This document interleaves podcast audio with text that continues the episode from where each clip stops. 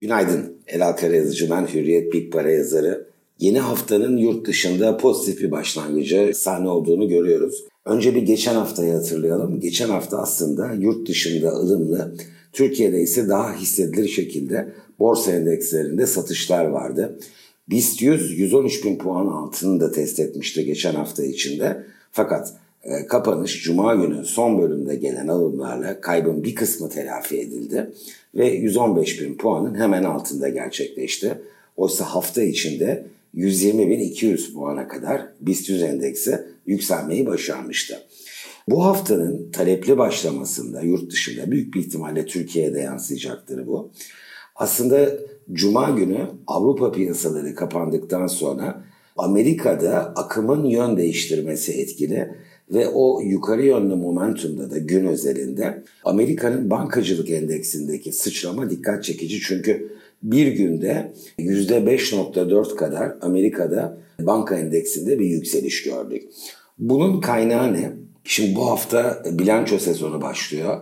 Amerika'da şirketler ilk yarı yıldaki finansal sonuçlarını açıklayacaklar ve bankaların da bilançoları e, bu hafta gelecek. Şahane bilançolar beklenmiyor. Tam tersine karlılıklarda, mali performansta rekor kayıplar, rekor gerilemeler bekleniyor. Belki de bunun getirdiği büyük baskını çünkü Türkiye'dekini çağrıştıran şekilde gerek Amerika'da gerek Avrupa'da keza Asya'da e, banka hisselerinin geride kaldığı, çok zayıf performans gösterdiği ve Covid-19'un neden olduğu yaraları saramadığı bir seyre biz tüm dünya genelinde görmüştük. İşte o krizin faturası da bir bakıma bu gelecek finansallar.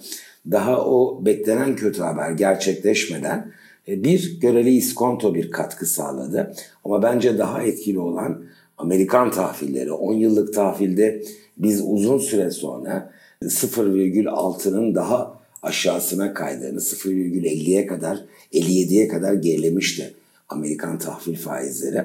Cuma günü kapanışın 0,63'ün üzerinde e, gerçekleştiğini gördük. O tahvil faizlerindeki yukarı yönlü akımda bankaların hızlı geri dönüşlerinde günü kuvvetli bir yükselişle tamamlamalarında etkili oldu. Şimdi neler var başka gündemde? Avrupa Birliği Liderler Zirvesi 17-18 Temmuz'da benden çok dinlediniz, dinlemekten sıkıldınız biliyorum. Fakat piyasalar üzerinde şimdiden etkisini görmeye başladık ki Euro dolar paritesinin 1.13.35'lere kadar bu sabah yükselmiş olması e, bence liderler zirvesinden bir karar çıkabileceği beklentisiyle ilişkili. Çıkar mı?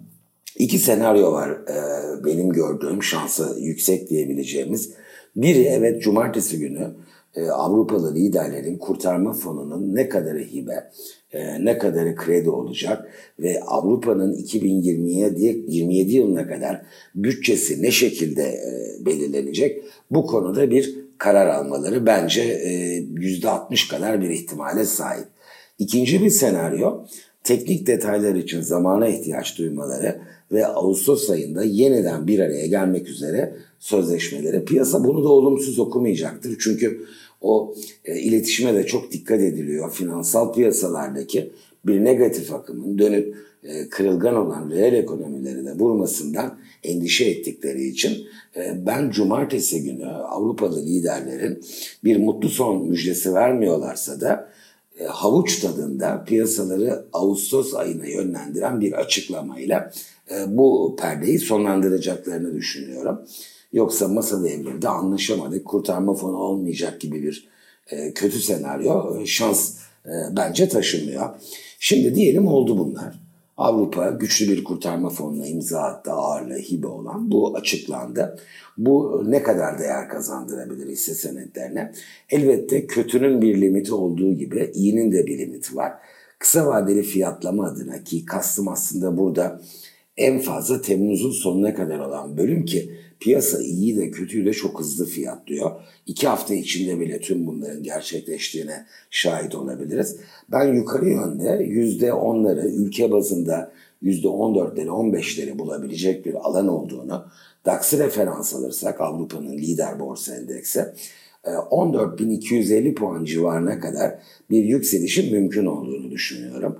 İşte bu 120 bin puandan e, güçlü bir savrulma yaşayıp 115 bin puanın hemen altına gerileyen BIST adına da mutlaka destekleyici olacaktır. Farklı bir lokal faktör öne çıkıp bir baskı yaratmadıkça ancak BIST'te bir seviyeye angaj olmak, Borsa İstanbul'da şurası çok güçlü direnç demek yanıltıcı olabilir. Ee, birincisi bizim Amerika'da Cuma günü gördüğümüz banka e, hisselerindeki e, güçlü yükselişin e, bu hafta hatta devamında da iki hafta devam edip etmeyeceğini, Avrupa'ya ve dünyanın geri kalanına nasıl yansıyıp yansımadığını izlememiz gerekecek. Bu da yetmeyecek. Türkiye tarafına ne kadar yansıyor bunu da görmemiz gerekecek. Çünkü BIST 100 endeksinde bankaların liderlik, liderlik ettiği bir yukarı yönlü hareketle karşılaşırsak o zaman yukarı yöndeki alan görece artacaktır.